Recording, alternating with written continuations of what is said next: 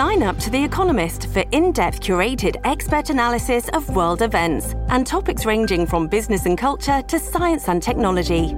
You'll get the weekly digital edition, online only articles, curated newsletters on politics, the markets, science, culture, and China, and full access to The Economist Podcast Plus.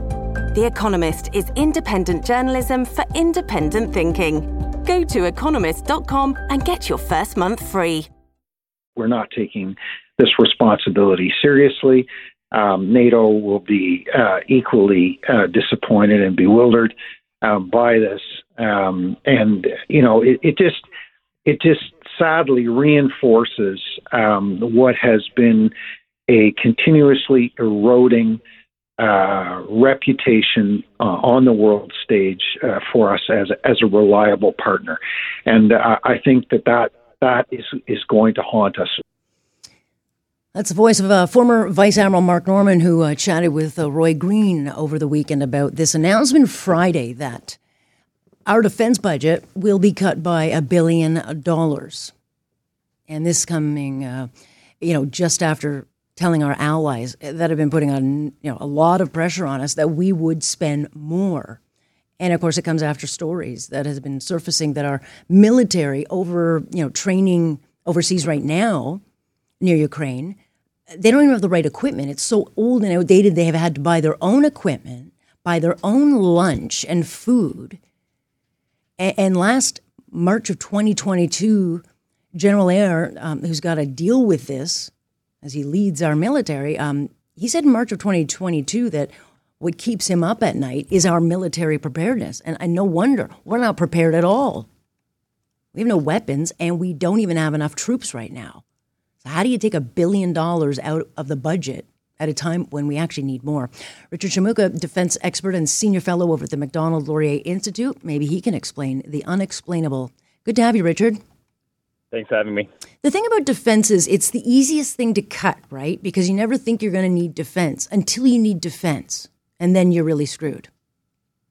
Basically, okay. uh, it's a bit of a way a lot of people talk about. It's like an insurance policy. Uh, you can just not pay your insurance. I mean, that's one option. But I mean, when it comes to you actually need it, uh, you don't have it, right? Uh, but I would also say that I think one way that I've sort of explained it to people is that our allies notice, and our allies have poli- they have same political systems and if they see us not paying for defense, they're not going to give us deals. They're not going to make trade deals or, or sort of help us out on our other issues eh, when we need them. And that sort of transactional relationship is in pretty dire straits between us and our closest allies. I, I think that when we look at some of the stuff that's going on with India, you know, India is a country that Canada needs, yeah. uh, or sorry, the the West has been courting in order to sort of stamp against China uh, you know, when this uh, when the assassination occurred, or the alleged assassination, I should say, most of our allies made pretty tepid statements of support. They they sort of say, "Well, we'll we'll see. I mean, we'll help you," and and that's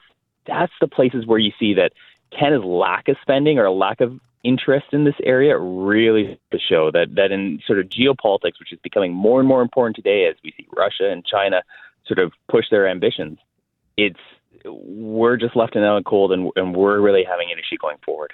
Yeah, well, I mean, our Five Eye um, allies have made no secret about um, our vulnerabilities and our, you know, our problems, and that we are now a weakness to our Five Eye allies, which is why we are now getting cut out of, uh, you know, certain deals. And so the question becomes, you know, could Canada, which was very instrumental in the creation of NATO, could we get kicked out? I, you know, they're not going to keep us around so that we can look good. And we have been riding on the coattails of our, our neighbors for a good long time.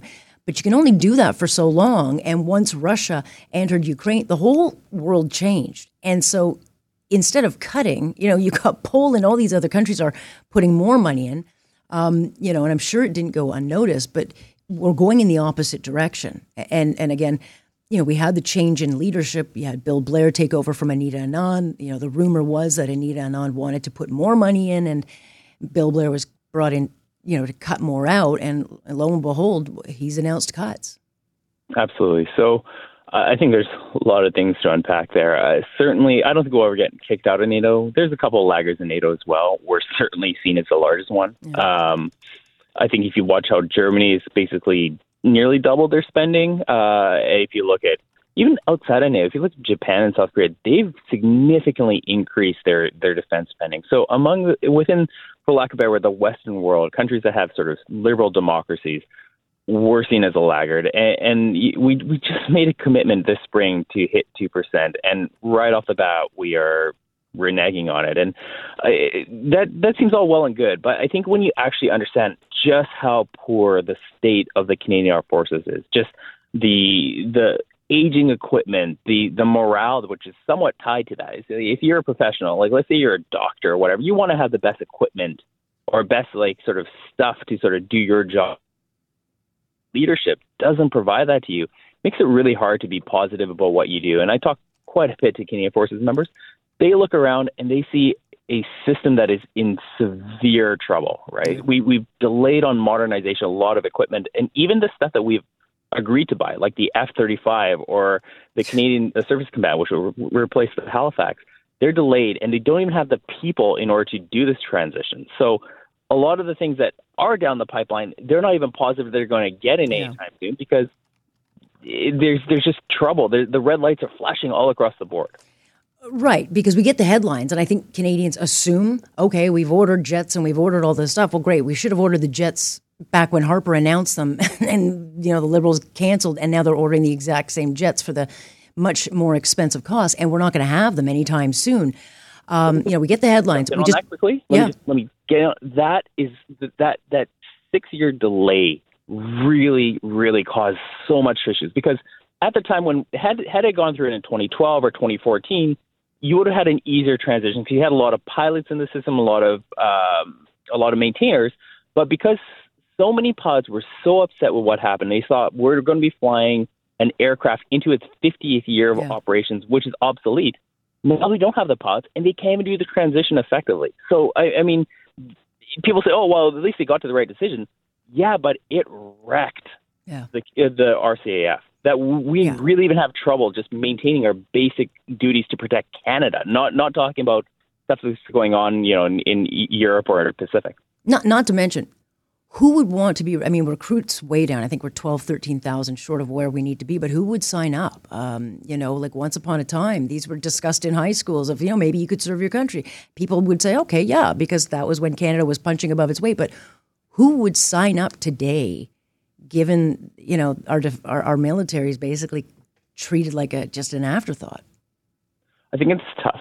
Uh, I think that where you actually see it now is, is actually retention. Now, there's been this year that they've got to the quote unquote historical norms of retention, but people are just they'll they'll join in. A lot of people have that same belief. It's like, oh, I got to help the country, you know. And I and it, and frankly, working for the CAF is actually pays well and yeah. does has good benefits. But then they actually get into the service and they see these issues, and a lot of people just quit and, and quit early. And so you got to think of like the military in some ways as kind of ball of knowledge and experience and how to do things correctly. Like in the sense, like there's a lot of like technology. It's a really cutting edge sort of field in a lot of cases, and how do you maintain stuff, right?